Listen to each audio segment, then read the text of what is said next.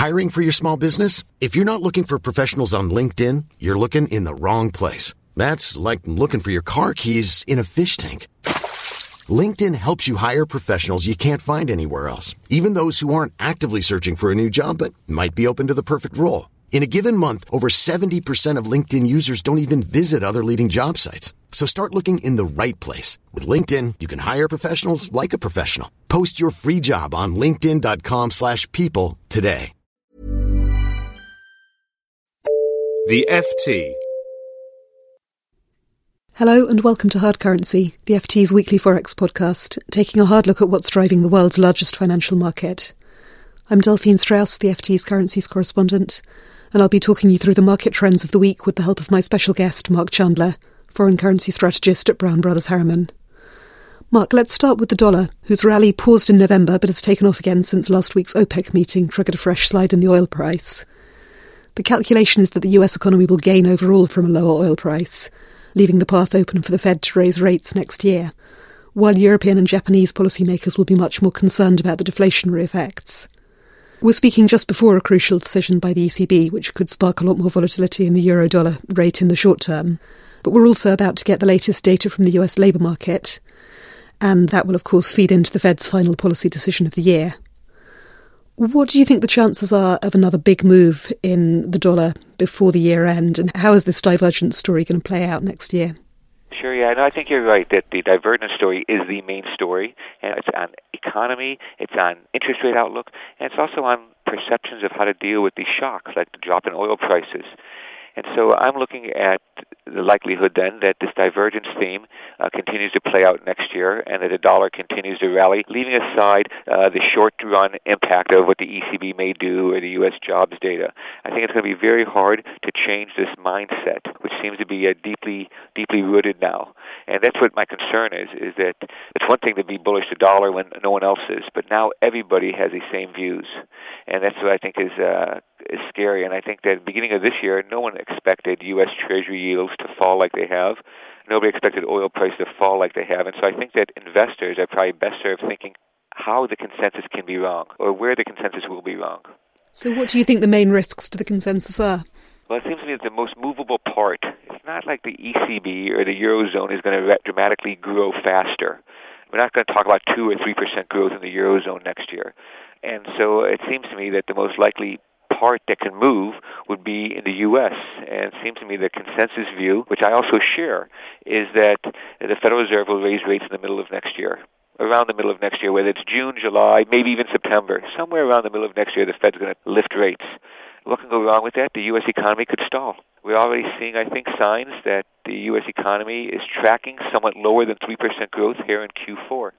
So one thing that could go wrong is that the U.S. economy again disappoints people who are looking for a return to the early 2000s or before when trend growth in the U.S. was three to three and a half percent, and given the lower population growth, slower growth in the labor force, and slower productivity, maybe growth trend growth is only closer to two to two and a half percent.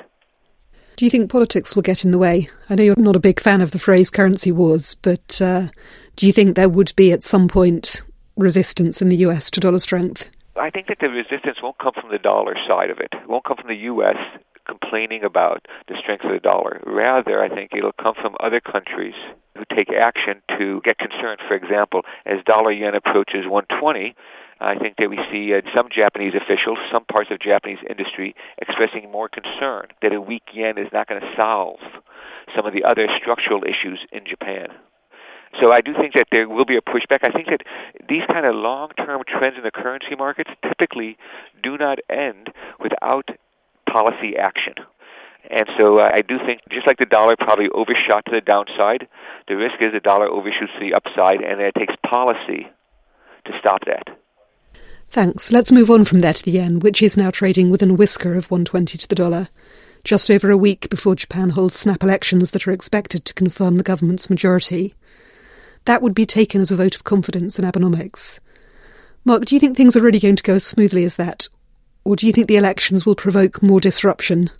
Well, there's an interesting thing that's happened with the surveys from the Japanese newspapers now show that the LDP, the ruling party, may retain its supermajority, and the supermajority is above two thirds, and that is to allow legislation to be passed. And I think that the Abenomics is the immediate focus, but I think that if Abe does get such a supermajority, I think that he's going to feel more resolved to really push his political agenda, which is unpopular, including restarting nuclear plants, changing the Constitution, and allowing Japanese forces to defend other countries. So I think that the Abenomics itself, we already know what it is monetary policy, aggressive. The Bank of Japan is expanding its balance sheet by 1.4% of GDP a month. There's a huge, unprecedented, aggressive monetary policy. I think we should expect a supplemental budget as well. But I think I'm more optimistic on the economic outlook for Japan I think that the sales tax hike in April is almost fully absorbed now, and I think that we should be looking for stronger growth here in Q4 and Q1. But I do think that uh, you're right that a supermajority victory by the LDP and its coalition partner will embolden Abe, but I think not so much on his economic agenda, which seems to be more or less in place, but on his political agenda. If an election victory did send the yen through 120 at last, how much further would it go? Well, I think you're right. A lot of people have been watching this 120. It's important psychologically, but I think that the call for next year is, I think the consensus is coming in around between 125 and 130. I think the consensus is not just about a strong dollar, but I think people are looking at how fast the BOJ how aggressive its monetary policy is. And remember, it's not just buying JGBs. It's also buying commercial paper. It's buying REITs. It's buying corporate bonds. It's buying ETFs on the Japanese stock market. A whole wide range of assets. And I think that this facilitates a very bearish view of the yen. Thanks. Finally, let's take a quick look at sterling, which has been fairly steady after an autumn statement in which the Chancellor slightly raised his forecast for growth in the next couple of years but admitted he would miss borrowing targets and gave a lower projection for long term growth. Sterling investors may not see this as a significant shift in the economic outlook, but it was also a highly political statement that will set the stage for next year's general elections. At what point are currency markets going to start worrying about political risks for UK assets?